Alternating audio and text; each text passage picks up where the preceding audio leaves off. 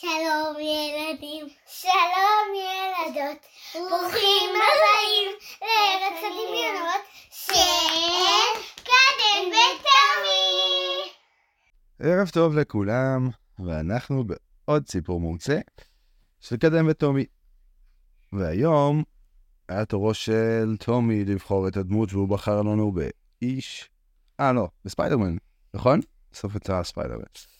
אה, רצינו איש הברק, אבל אה, סזית, בסוף אה, שינינו לספיידרמן. כן, וקדן, קדן בחרה באנטארקטיקה.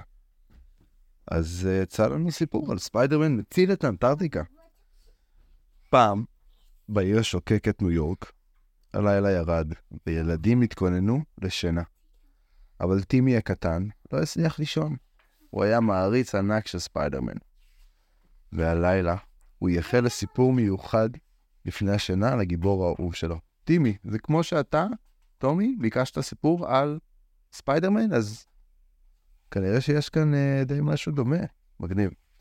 אביו של טימי, שראה את ההתרגשות בעיני בנו, החליט לטוות סיפור על הרפתקאות, אומץ ומסע למקום רחוק, רחוק. אז הוא התחיל. פעם, בלב העיר ניו יורק, פיטר פארקר הצעיר, הידוע גם כספיידרמן, התנדנד בין גורדי השחקים. כמו תמיד, הוא נלחם בפשע, והפך את העיר לבטוחה יותר עבור כולם. אבל הלילה היה שונה.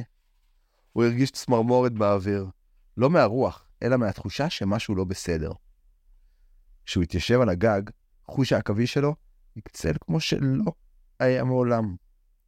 כשהרים את מבטו, ראה מראה מוזר בשמי הלילה. הזו, הזוהר הצפוני, שנראה בדרך כלל רק בסמוך לקוטב הצפוני, רקדו בבהירות מעל העיר. ספיידרמן ידע שהוא צריך לחקור.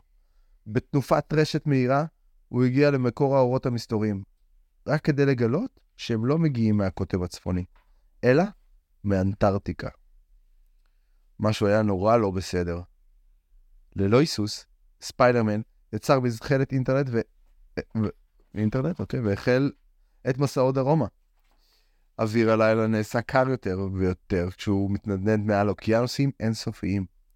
כל אותו הזמן שומר עין על האורות המסנוורים האלה, המובילים אותו לעבר היבשת הקפואה. כשהגיע לאנטארקטיקה, הוא היה המום לגלות שלא היופי הטבעי של הזוהר הצפוני גורם למחזה. זה היה חפץ רב עוצמה ועתיק, הידוע בשם קריסטל הכפור, שנשמר על ידי נבל בשם פרוסטבייט. הכפור היה יריב אדיר, המסוגל להקפיא כל דבר שהוא נגע במחשבה בלבד.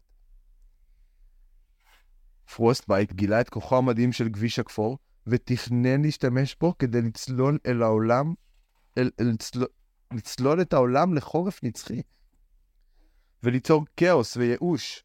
הוא האמין שרק באמצעות קור בלתי פוסק תוכל האנושות ללמוד את הערך של חום, של חום ואחדות. ספיידרמן ידע שהוא לא יכול לאפשר לזה לקרות. הוא התעמת עם פרוסטבייט, ששחרר סופת שלגים של אנרגיה מקפיאה. הזריזות והמחשבה של ספיידרמן אפשרו לו להתחמק מהתקפות ולהתקרב לאויבו. עם פגיעת רשת מתוזמנת היטב, הוא ניתק את פרוסטבייט מנשקו וניפץ את גביש הכפור. כשהגביש התנפץ, כוחו השתחרר בפרץ של אור מסנוור, והתמזג עם הזוהר הצפוני שמעל. העולם ניצל, והאחיזה הקפואה של אנטארקטיקה החלה להפשיר. אבל ספיידרמן ידע שגם פרוסטבייט זקוק לעזרה. מתחת לחיצוניות הקפואה הייתה נשמה בודדה, עבודה, אבודה. בחמלה, ספיידרמן הגיע אליו והציע סיכוי לגאולה. מהמחווה הזו, נגע פרוסטבייט הסכים להשתמש בכוחותיו, להפסיק לכוח, להשתמש בכוחותיו לתמיד, אבל כן להשתמש בהם כדי לרפא את הנזק שנגרם.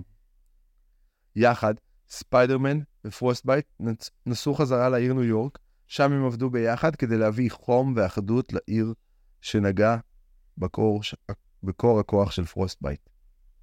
כאשר פרוסטבייט המיס את הקרח, ספיידרמן המיס את ליבם של הסובבים אותו.